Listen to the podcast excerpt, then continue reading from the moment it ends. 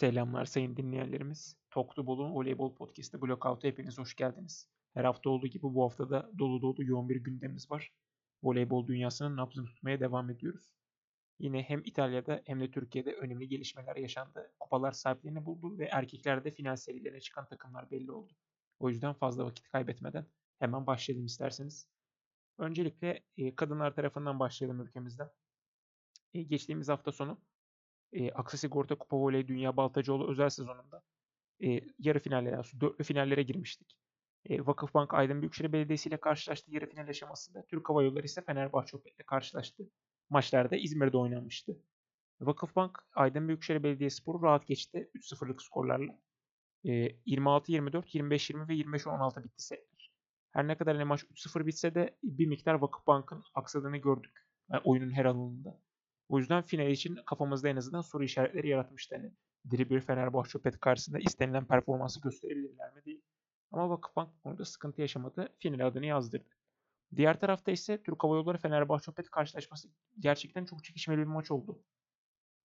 Türk Hava Yolları dersine iyi çalışmış. Fenerbahçe Pet'in zayıf yönlerini iyi analiz etmişler. Fenerbahçe Opet'te Melisa Vargas'ın omzunda bir miktar bir sakatlık vardı zaten hani sargılı bir şekilde çıkmıştı maçı. O yüzden kendisine de tam performans gösterebildiğini düşünmüyorum. E, kendisinde bir miktar etkisiz oyunuyla beraber Türk Hava Yolları ilk seti 25-22 aldı. Fenerbahçe ikinci set toparlandı. E, ilk sette yani gözümüze çarpan kısım yani Makris pasları çok alçaktan atıyordu. Bu yüzden hem smaçörler e, hem de e, Melisa Vargas pasör çaprazı bloğa takılıyordu veya fileye vuruyordu. Aynı zamanda ortaya da hiç kullanmadılar e, orta oyunculara gerçekten çok az top gitti 5 set boyunca. Hatta hani Aslı Kılıç'ın şöyle bir istatistiği var hani e, maç boyu aldığı top sayısı 4. Hani 0 blok 0 sayı gibi inanılmaz bir istatistikle oynamış Aslı Kılıç. Yani açıkçası kendisinin de çok suçu değil. Yani blok kendisine suç olabilir ama e, kendisi top alamadığı sürece hücum etmesi de çok beklenemez haliyle. E, Makris orta oyunculara e, Eda Erdem de olsun, Aslı Kılıç olsun tercih etmeyince orta oyuncular burada çok etkisiz kalmış. Neyse hani ikinci sete geçersek 25-20 kazandı Fenerbahçe Opet ikinci seti. Üçüncü sette çok çekişmeli geçse de 26-24 aldı Fenerbahçe Opet. 2-1 öne geçti setlerde. Ama Türk Hava Yolları 5. E, sete uzatmayı başardı maçı. 4. sette 25-21 aldılar ve karar setine gitti maç. Karar setinde Fenerbahçe Opet daha etkili bir oyun sergiledi ve 15-10'la kazanarak seti e, yarı şey finalde Vakıfbank'ın rakibi oldu. Zaten maç sonrası röportajda Eda Erdemler e, yine söylemişti. Hani maç boyu ortaları, e, orta oyuncuları çok az kullandıklarını söylediler. E, Vakıfbank'a bu oyun planının yaramayacağını da söyledi. O yüzden finalde daha farklı bir şeyler yapmamız lazım dedi. E, aslında zaten e, takım kendi içerisinde sıkıntılarını görmüş yarı finalde ve finale hazırlıklı çıkmayı ummuşlardı. E, tabii şöyle bir olay da var. Hani Fenerbahçe Pet'in maçı akşam 8'de başladı cumartesi günü. E, maç yaklaşık 2,5 saat sürdü. 10.30'da Fenerbahçe Pet anca maçı bitirdi. Bunun daha sonra işte duşudur, soyunma odasından çıkıştır, kendi otellerine gidiştir. Yine bir miktar sıkıntı yaratıyordu. Bir sonraki günde e, final e, pazar günü 4'te oynandı akşamüstü. O yüzden Fenerbahçe Opet'in dinlenmek için çok az zamanı vardı. E, Vakıfbank Fenerbahçe Opet finalinde ise Vakıfbank hani yaklaşık 3-4 hafta önceki o Şampiyonlar Ligi ilk e, maçındaki yerlerin aynısını Fenerbahçe Opet uyguladı. İlk seti o maçta 25-10 Fenerbahçe Opet kazanmıştı. Bu iki, e, Final maçında ise ilk seti 25-15 ile Vakıfbank kazandı. Zaten sosyal medyada boyuna gördük hani. Fenerbahçe nereden nereye, Vakıfbank nereden nereye tarzında tweetler. Yani Vakıfbank o Şampiyonlar ikinci maçından itibaren hep yükselen bir grafik çiziyorlar. 25-15 aldılar ilk seti. İkinci ve üçüncü setler ise gerçekten çekişmeliydi. E, ikinci seti 25-23 aldı Vakıfbank. Üçüncü sette zaten. E, yanılmıyorsam skor 24-20'ye geldi. Vakıfbank için 4 adet şampiyonluk sayısı şansı vardı. Ama Fenerbahçe Opet çok düzgün bir oyunla e, aynı zamanda Vushkova'nın da düzgün bloklarıyla beraber e, 24-24'e getirmeyi başarırlar seti.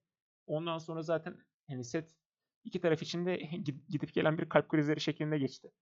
Yani 25-24, 25-25, 26-26, 27-27'yi gördükten sonra e, Vakıfbank o üstünlüğü yani beraberliği bozmayı başardı ve de 3. sette 29-27 ile kazanarak maçı da 3-0 aldı ve de e, Kadınlar Aksı Sigorta Kupa Voley Dünya Baltacıoğlu özel sezonunda bu sezonun şampiyonu oldu. Vakıfbank adına sezonun ilk kupası. E, takımın bu sene itibariyle kaptanı olan Gabi Gimereş'in e, kaptan olarak kazandığı ilk kupa Vakıfbank'tı. E, aynı zamanda smaçörlerden Nika Daldrop'un da her ne kadar uzun yıllardır Oynasa da salon voleybolunda. Yani salon voleybolunda kazandığı ilk altın madalyası, ilk kupası kendisinin de. O yüzden Vakıfbank'ı da bu başarılarından dolayı tebrik ediyoruz. Fenerbahçe Opet de bu maçta daha sonra bu hafta sonu gösterdiği performanslardan sonra e, açıkçası şapkayı önlerine koyup düşüneceklerdir. Ve de e, yarı finalde de zaten rakipleri Vakıfbank olacak ligde. Yarı final eşleşmelerinde neyi farklı yapacaklarını, neyi daha iyi yapacaklarını düşünmek için zamanları olacak. Yine en azından Vakıfbank'la Fenerbahçe iki maç daha oynayacağını söyleyebiliriz ligde. O zaman e, fazla vakit kaybetmeyelim. Ha, tabii geçmeden önce MVP'de tabii ki de Paulo Egon oldu. Ha, Egon'u resmen geçtiğimiz seneki Imoko performansına son günlerde erişmeyi başardı. Hem Şampiyonlar Ligi yarı finali ikinci maçı olsun hem bu maçlar olsun. Egon'u da performansını yükseltti. Genel olarak zaten hani Egon'u Gabi düzgün oynayınca ikisi de zaten çok özel oyuncular.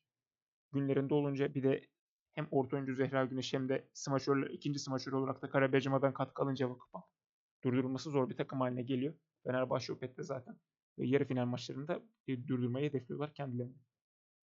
E, yarı final programına bakacak olursak e, erkeklerin aksine iki maç üzerinden oynanacak eşleşmeler. E, iki takımın da birer maç kazanması halinde üçüncü bir maç olmayacak. Direkt altın set oynanacak tabii setler elverişli olursa.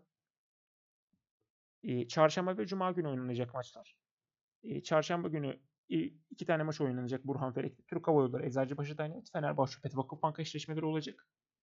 Cuma günü ise Eczacıbaşı Dynamite Türk Hava Yolları şeklinde oynanacak ikinci maç.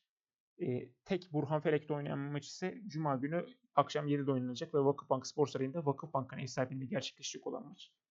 Orada Vakıfbank Fenerbahçe Opet'i konuk edecek. Bakalım finalde kimler oynayacak göreceğiz. Eczacıbaşı Dynamite bu hafta sonu formda takımı Türk Hava Yolları'na e, zorlanmadan geçebilecek mi yoksa Türk Hava Yolları ligi 26'da 26 ile namalip bitiren Eczacıbaşı Dynamite'e bir sürpriz yaşatıp final biletini alacak mı hepimiz göreceğiz. E, onun dışında Fenerbahçe Opet her ne kadar sezonun son kısımlarında ivme yükselse de e, Vakıfbank'a karşı son maçlarda istediği sonuçları alamadı. Vakıfbank da Fenerbahçe Opet'in bu e, temposunu görüp de kendileri de yine ivme arttırdılar. Ve Fenerbahçe Opet'e son iki maçta üstünlük sağladılar karşılaştıkları. Bakalım yarı finalde de durum aynı mı olacak? Vakıfbank bir kez daha finale mi çıkacak yoksa Fenerbahçe Opet Vakıfbank'ın e, ligdeki bu üstünlüğüne son mu verecek? Ve finale çıkacak takım olacak mı? Hep beraber göreceğiz. Bir sonraki bölümümüze kadar zaten e, bu yarı final eşleşmeleri de e, bitmiş olacak. O yüzden finalin adını konuşuyor olacağız bir sonraki bölümümüzde de. Aynı şekilde e, çarşamba ve cuma günü, pardon çarşamba ve cumartesi günleri de playoff'un 5-8 etabının maçları oynanacak. Orada da Aydın Büyükşehir Belediyespor Galatasaray Hediye Sigorta ile Sarıyer Belediyespor ise Nilüfer Belediyespor ile oynayacak.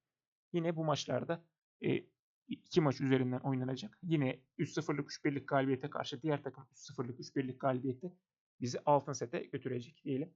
Yine bu tarafta da üçüncü bir maç oynanmayacak. Yine bu hafta içerisinde 5-6 tarafında kimlerin çıkacağını, kimlerin Avrupa kupalarına gidemeyen 7. ve 8. takımlar olduğunu da göreceğiz kadınlar tarafında. Evet, kadınlarda genel olarak e, eşleşmelerimiz, yaşananlar bu şekildeydi. Artık önümüzdeki hafta finale veya 5-6 turuna çıkan takımlara bakıyor olacağız. Onun dışında erkekler tarafında yarı finaller oynanacak demiştik. Yarı finaller oynandı ve bitti. E, maçlara bakacak olursak e, genel olarak seri seri olarak bakalım. E, Halkbank Arka Spor eşleşmesi zaten iki maçta bitti. Halkbank kendi evinde oynadığı maçta Arka Spor 3-0'la geçmeyi başardı. İlk sette zorlandı kendi evinde oynadıkları maçta. 27-25 bitti ama ikinci ve üçüncü setlerde 25-17 ve 25-22 bir net skorlarla geçmeyi başardılar Arka Spor'u.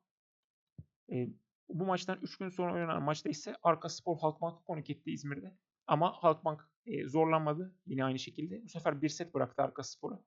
Ama 3-1 ile geçmeyi bildi. İlk seti de zaten Arka Spor kazanmıştı 25-21 ile ama daha sonra ikinci ve üçüncü sette ilk setteki tarifenin tersini uyguladı Halkbank.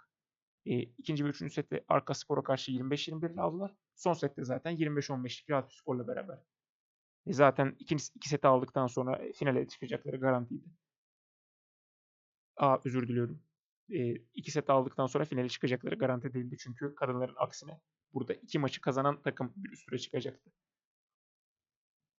İki set kazandıktan sonra e, dördüncü sette de Halkbank 25-15'te kazandı ve iki maçta iki galibiyet alarak seriyi 2-0'a getirdi ve finale çıkan iki takım oldu. Arka Spor ise de 3-4 playoff'una itti. E, Ziraat Bankart Fenerbahçe Hediye Sigorta eşleşmesi ise biraz önce bahsettiğim daldığım gibi 3 maça giden bir seri oldu. İki maçtan sonra altın set oynanmadı kadınlardaki gibi. Ziraat Bankart, Ankara'daki, e, Ankara'daki iki maçtan daha önceki bölümümüzde de bahsetmiştik. Yaklaşık hani gece yarısına kadar olan süren maçta Fenerbahçe Hediye Sigorta'yı 3-2 ile geçmişti. Bu hafta içi oynanan maçta ise Fenerbahçe Hediye Sigorta Ziraat Bankart'ı konuk etti ikinci maçta. Fenerbahçe Hediye Sigorta 25-22 ve 25-23 ilk iki seti aldı. Ziraat Bankart 3. sette birazcık hayat gösterdi. 25-22 alsa da Fenerbahçe Hediye Sigorta e, açıkçası seriyi Ankara'ya götürmek istiyordu. Zaten 4. sette de 25-14 çok net bir skor alarak e, seri e, setleri 3-1'e getirdiler ve maçı da aldılar böylelikle. E, zaten dediğimiz gibi seri 1-1'e geldi ve de 3. maça taşındı. Üçüncü maç ise Ziraat Bankart'ın ev sahipliğinde oynandı. Ziraat Bankart ligi ikinci sırada bitirdiği için sağ avantajı onlardaydı. Ama Ziraat Bankart hafta içi yaşanan olaylardan sonra Fenerbahçe hediye sigorta karşısında hani bir yenilgi daha almak istemiyor. Finalde Halkbank'ın rakibi olmak istiyordu. Ve de 25-17 ve 25-19'luk nispeten rahat diyebileceğimiz iki setle 2-0'a getirirler zaten maçta durumu. Son sette Fenerbahçe hediye sigorta iyi direniş gösterdi. 29-29 gördük setlerde e, set skoru olarak. Ama Ziraat Bankart yine yani Osmani Huantaren olsun, Beliran Bülbül olsun kendi oyuncularının etkili performanslarıyla beraber 31-29 set aldı. Maçı da 3-0 alarak seriyi de 2-1'e getirdi ve de finalde Halkbank'ın rakibi oldu. Evet, final zaten dediğimiz gibi hani Halkbank Ziraat Bankart eşleşmesinin olacağını bekliyorduk. Fenerbahçe HDS Sigorta bir sürpriz yaşatır mı Ziraat Bankart'ı dedik ama 3. maçta ne yazık ki varlık göstermeler Ziraat Bankart karşısında ve de finalin adı geçtiğimiz seneyle aynı oldu. Halkbank'la Ziraat Bankart yine finalde karşı karşıya gelecek. Serinin ilk maçı salı günü oynanacak 2 Mayıs. E, üçüncü, e, pardon ikinci maçı cumartesi günü oynanacak 6'sında. E, 9 Mayıs'ta ise üçüncü maç oynanacak yine salı günü. İlk maç Halkbank'ın ev sahipliğinde. Ya her ne kadar zaten Halkbank ve Ziraat Bankart olduğu için iki Ankara takımı aynı yerde oynuyor maçlarını. E, o yüzden sadece hani tribün değişikliği olacak ev sahipliği adına. İlk maç Halkbank'ın ev sahipliğinde, ikinci maç Ziraat'ın, üçüncü maç ise Halkbank'ın ev sahipliğinde oynanacak. E, dediğimiz gibi hani bu yarı final eşleşmenin aksine 3 maç üzerinden değil 5 maç üzerinden oynanan seriyle. O yüzden bir takımın şampiyon olabilmesi için 3 galibiyet alması lazım. E, şu anda ilk 3 maçın e, şeylerine verdik. Takvimine verdik. Eğer zaten e, başka bir durum olduğu takdirde yani seri uzadığı takdirde biz yine 4. ve 5. maçların tarihini bir sonraki bölümünde konuşuyor olacağız diyelim. Bu tabi e, 1-2-3-4 yani yarı final aşamasının sonuçlarıydı. Zaten dediğimiz gibi Halkbank Ziraat Bankart 1-2'de şampiyonluk için oynayacaklar. 3-4'te de e, Fenerbahçe Hediye Sigorta ile Arka Spor karşı karşıya gelecek. Onlar e, şey üzerinden 3 maç üzerinden oynanacak. Fenerbahçe Hediye Arka Sigorta'nın ilk iki maçının zaten şeyleri belli, tarihleri belli. E, ilk maç Perşembe günü Fenerbahçe Hediye Sigorta'nın ev sahipliğinde İstanbul'da oynanacak. İkinci maç ise Arka Spor'un ev sahipliğinde oynanacak. E, Fenerbahçe Hediye Sigorta Ligi 3. Arka Spor ise normal sezonu 4. sırada bitirdiği için sağ avantajı Fenerbahçe Hediye Sigorta'da olacak. Bakalım 3-4'ten kimin çıkacağını göreceğiz. Onun dışında erkeklerde yarı final, e, yarı final oynanırken diğer taraftan da 5-8 eşleşmeleri oynanıyordu. Avrupa'ya gidecek takımları belirleyebilmek için. E, Bursa Büyükşehir Belediye ligi 5. bitiren takım Bursa Büyükşehir Belediye Cizre Belediyespor konuk etti ilk maçta Bursa'da. E, zorlansa da 3-2 kazanmıştı. İkinci maçta ise Cizre'de oynanan maçta, e, Şırnak Cizre'de oynanan maçta Bursa Büyükşehir Belediyespor daha rahat ve galibiyet aldı. 3-0 galibiyetiyle beraber seriyi 2-0'a getirdi. Ve Bursa Büyükşehir Belediyespor 5-6 etabına kalarak e, önümüzdeki sezon Avrupa Kupalarında oynamayı garanti altına almış oldu. Diğer tarafta ise Galatasaray HD Sigorta hem birinci maçta hem ikinci maçta Kürşat karşısında zorlanmadı. İki maçı da 3-0 alarak Galatasaray HD Sigorta'da Bursa Büyükşehir Belediyespor gibi 5-6 etabına adını yazdırdı ve de önümüzdeki sezon Avrupa'da oynayacak bir diğer takımımız oldu. Hem Bursa Büyükşehir Belediyespor hem de Galatasaray HD Sigorta'yı da 5-6 etabına ve de Avrupa kupalarına katılmaya hak kazandıkları için tebrik ediyoruz. 5-6 etabının maçları ise e, Perşembe 4'ü Perşembe günü ve de 8 Mayıs e, Pazartesi günü oynanacak. Bursa Büyükşehir Belediyespor Ligi daha üst sırada bitirdiği için sağ avantajı Bursa Büyükşehir Belediyespor'da olacak. İlk maç Bursa Cengiz Gölü Voleybol Salonu'nda. İkinci maç ise İstanbul'da Burhan Velek'te oynanacak. 7-8 aşamasında ise e, Türşat'la Cizre Belediye karşı karşıya gelecek. Türşat Ligi daha sürede bitirdiği için sağ avantajı kendilerinde. Orada da güzel çekişmeli maçlar göreceğiz. Bakalım bir sonraki programımıza kadar zaten e, final serisi bitmeyecek. Ama final serisinde bir takımın 2-0'lık üstünlüğünü görebiliriz.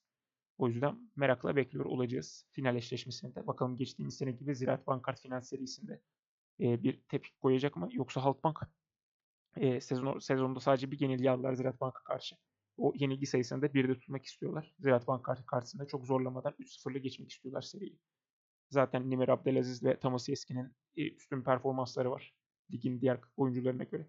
Bakalım bu performanslarını devam ettirebilecekler mi? Komple bir takım olarak performanslarını devam edebilecek mi? Beraber göreceğiz. E, Türkiye tarafında gelişmeler bu şekildeydi. İtalya'nın erkekler tarafından devam edelim ilk olarak. E, İtalya'nın erkeklerinde en son zaten yarı finalde 5. maçlarda kalmıştık serilerde.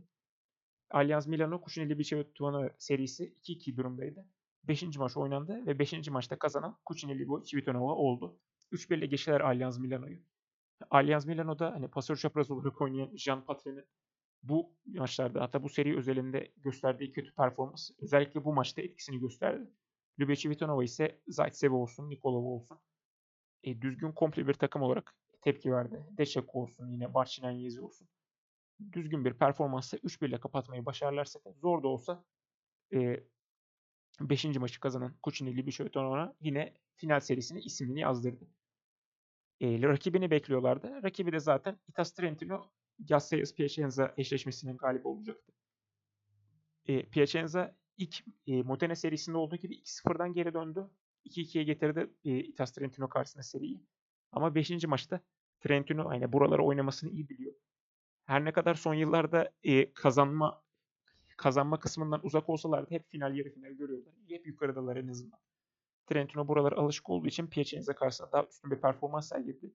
Zaten Piacenza'da da hani Landi, e, Robert Landissimon, e, Leal ve Lucarelli üçünün de bu maçta aynı anda kimyaları tutmadı.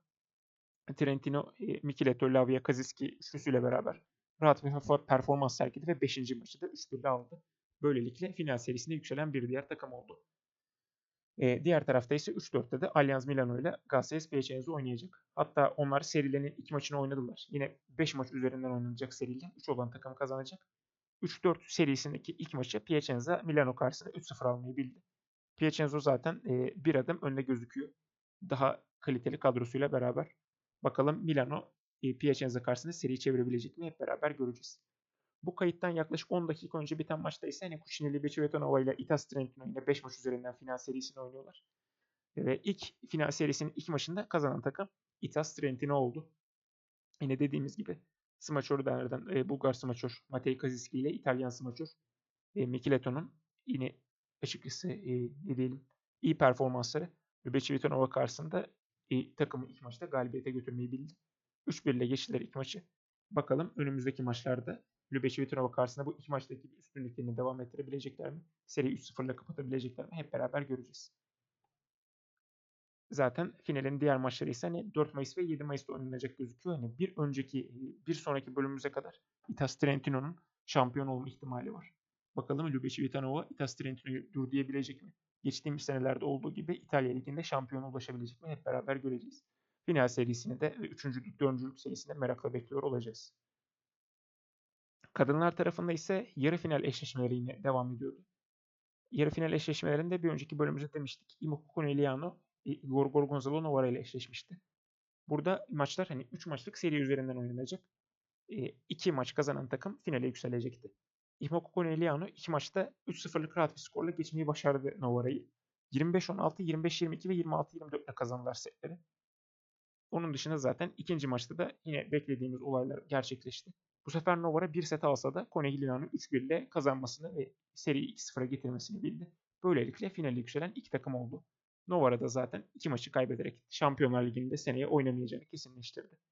E, set skorlarını söyleyecek olursak Conegliano 25-21, 25-18'lik setlerle 2-0'a getirdi maçta durumu. Novara 3. sette direnç gösterdi. 25-20'ye getirse de 4. sette artık daha fazlasına dur diyemediler. Ve de 25-23 kaybedince seti Conegliano 3-1 ile kazanmış oldu. Imako Conegliano'yu finale yükseldiği için tebrik ediyoruz. Aynı zamanda finalde de e, bir sonraki tura kadar birazcık dinlenme imkanları olacak. Çünkü e, Scandici Milano eşleşmesi 3. maçı gitmeyi başardı. İlk maçta e, Scandici ve Romole Milano eşleşmesinde e, Scandici ilk maçı 3-1 kazanmasını bildi. İlk sette 25-21'lik Milano üstünlüğü vardı ancak ikinci sette dağıldılar. Hatta ikinci ve üçüncü setlerde dağıldılar. Skandici 25-12 ve 25-13 skorlarla setleri 2-1'e taşıdı. Son sette de çekişmeli geçen sette de Skandici'ni kazandı. 25-23 ile set aldı ve de seride durumu 1-0'a getirdi. E, özellikle Verovole Milano'da bu maçta Miriam Sila'nın kötü performansını ayrı bir parantez açmak lazım. 4 sette 2 sayı gibi bir smaçör performansı gösterdi. Hani manşette yok, blokta yok. E, zaten hücum alanında da yoktu dediğimiz gibi 4 sette 2 sayıyla hani hücum yüzdesi de çok kötüydü. Kendisi bu maçta inanılmaz kötü oynadığı için zaten e, mağlubiyetin mimarlarından kendisini sayabiliriz. Takım zaten ikinci maçta hani kendisinin düzelmesini veya zaten başka birilerinin öne çıkmasını bekliyordu. Nitekim ikinci maçta da zaten oyun planını değiştirdiler. E, Verovoli ikinci maçta e, pasör çaprazında yine Jordan Thompson'ı oynattılar. Smaçörlerde ise zaten Jordan Larson, e, şey Jordan Larson zaten oranın e, otomatik yazılması gereken ismi. Yanına e, bu sefer hani Miriam Sile yerine daha çok Magdalena Stijek'ı hani aslında pasör çaprazı pozisyonunda oynayan Stijek'ı hatta önümüzdeki sezon Fenerbahçe Opet'te oynayacak Magdalena Stijek'ı e, smaçör pozisyonunda oynattılar ve daha iyi bir sonuç aldılar. E, maçı kazandıklarından dolayı bunu rahatlıkla söyleyebiliriz. Milano ilk seti 25-22 aldı. ikinci sette Skandic 25-23 aldı. Ama üçüncü ve dördüncü setler her ne kadar çekişmeli geçse de Verovole Milano bir adım öndeydi Skandic karşısında kendi taraftarının da etkisiyle. 25-22 ve 25-20 aldılar üçüncü ve dördüncü setleri. Maçı da böylelikle 3-1 aldılar ve seride durumu 1-1'e getirdiler. Evet. Son maçı da açıkçası merakla bekliyoruz. Imoko Koneilanu'nun rakibi kim olacak hep beraber göreceğiz. Ve bu karşılaşmada çarşamba günü oynanacak. Kazanan taraf dediğimiz gibi Imoko Koneilanu'nun rakibi olacak. Imoko Koneilanu'nun e, ligdeki üst üste şampiyonluklarına son vermeye çalışacak. E, bakalım kendilerinde bu güç olacak mı hep beraber göreceğiz. Evet genel olarak Türkiye'de ve İtalya'nın liglerinde kupalarında durumlar bu şekildeydi. Onun dışında hafta içi yaşanan saçma olaylar, atılan saçma tweetler ve transfer haberlerinden de bahsedebiliriz. Zaten demiştik. Sişyak e, bir Polonya basında verdiği bir röportajda önümüzdeki sezon Fenerbahçe Opet'te oynayacağını doğruladı. E, Polonyalı genç yıldız önümüzdeki sezon Fenerbahçe Opet forması giyecek ülkemizde oynayacak. Onun dışında bu Egono ve Becama'nın güzel performanslarından sonra acaba hani sözlü anlaşıldığı ve gitmeyeceğine dair yine bir, takım dedikodular çıktı. Bakalım Egon önümüzdeki sene Vakıfbank'ta kalacak mı? Aynı şekilde Becama'nın da takımda kalması iyi olabilir. Zaten artık kimyası tuttu takım. Oturmuş bir takımı bozmak ne kadar doğru olacak onu bilemedim. E, onun dışında e, Muratpaşa Belediye Sigorta Shop'un başkanı inanılmaz bozuk bir Türkçe ile attığı tweet var hani bazı voleybolu bilmeyen insanlar sallıyor. Hani biz seneye mükemmel bir takım kurulmuş tarzında açıklamalar yapmış. E, bir adet de transfer yaparak bunu desteklemeye çalışmışlar. E, bu sezon Florida Üniversitesi'nde forma giyen e, Rus smaçör Marina Markova'yı kadrolarına katmışlar. Yani ne kadar güzel bir transfer. Hani sigorta shop seviyesi için iyi bir transfer olabilir. Hani Amerika kolej seviyesinde oynayan oyuncuların hani ligin üst takımlarında oynayacak kadar genelde kalitesi olmuyor ama sigorta shop daha çok bir alt orta sıra takımı olduğu için e, Marina Markova'nın düzgün bir performans göstereceği söyleyebiliriz. Ama tabii ki de zaman gösterecek. E, bir ligimizde oynasın bir profesyonel seviyede. Yani, Amerika'nın kolej seviyesindeki voleybol ile profesyonel seviyedeki voleybol. Farklı şeyler. Bakalım ne kadar düzgün bir performans gösterecek. Hep beraber göreceğiz. Ama sosyal medyada zaten hani kendisi açıkçası yani güzellik göreceli bir kavramdır ama kendisi e, en azından benim güzellik anlayışıma göre güzel bir hanımefendi. Zaten e, genelde bu tweetin e, transfer tweetin altına da gelince ben doğuştan sigorta şokluyum tarzında. Hani şey yapsak kolumu kesseniz mavi beyaz akar tarzında. E, komik cevaplar, komik alıntılar gelmiş. Bakalım hani bu vasıtayla beraber kendisinin performansını merak ettiğimizi söyleyelim. Ligimize hoş geldin diyelim. Onun dışında tam program kaydına girmeden 15-20 dakika önce de e, milli takımımızın yeni antrenörü Daniele Santarelli ise e, Milletler Ligi için Filenin Sultanlarının geniş kadrosunu açıkladı. 30 kişilik kadroda zaten dolu dolu bir kadromuz var. E, hemen hızlıca bir bakalım kimleri almış kadroya diye. 5 adet pasör gözüküyor şu anda. Tabi zaten önümüzdeki maçlarla beraber e, kadro eriyecek. E, pasörde 5 tane pasör almıştı biraz önce dediğimiz gibi. Vakıfbank'tan Can Sözbay var. E, Eczacıbaşı Danevet'ten Elif Şahin var. E, Nilüfer Belediyespor'dan Sıla Çalışkan. Fenerbahçe Opet'ten e, Buse Ünal. Ve de Beşiktaş Ceylan'dan bu sezon zaten ligi yükselme başarısı gösteren genç pasör. Aynı zamanda Eczacıbaşı Danevet'in aslında bonservisine sahip olan Dilay Özdemir'i e, kadroya katmışlar. E, zaten Can Sözbay, Elif Şahin, Sıla Çalışkan üçlüsü geçtiğimiz sezonda Milletler Ligi kadrosunda olan milli takım deneyimi olan isimlerdi. Bu sene zaten Fenerbahçe'de artık hani Makres'in dalgalı performanslarına ötürü yarı as oynuyor sayılır. Onun da zaten iyi performansı var. Dilek Özdemir'e de e, açıkçası hani kadroyu erkenden almak istemiş. Bir milli takım kampı deneyimi yaşasınlar diye.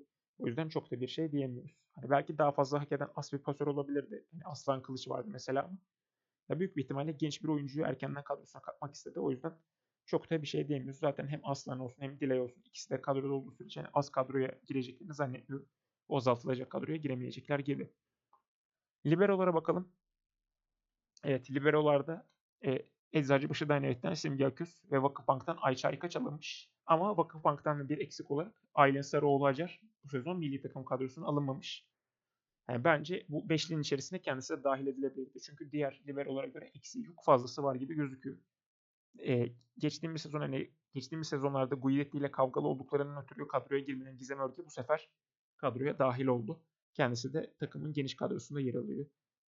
E, onun dışında ligin flash takımlarından Nilüfer Belediyespor'dan Eylül Akarçeşme var. E, ve de Türk Hava Yolları'nda zaten düzgün bir performans sergileyen Melis Yılmaz da kadroya dahil olmuş. Kendileri sanki az kadroya kalamayacaklar gibi gözüküyor ama kendileri için bir başlangıç yine liberolarda. Ama dediğim gibi hani Aylin Sarıoğlu bu libero rotasyona dahil edilebilirdi diye düşünüyorum. Smaçörlere gelince açıkçası değişik olaylar var. Ee, yine fazla smaçör alınmış. 8 adet smaçör var şu anda. Ee, Eczacıbaşı Dynavit'ten hani geçtiğimiz sezondan da alışıla geldiği şekilde Hande Balalı ve Salih Şahin ikilisi var.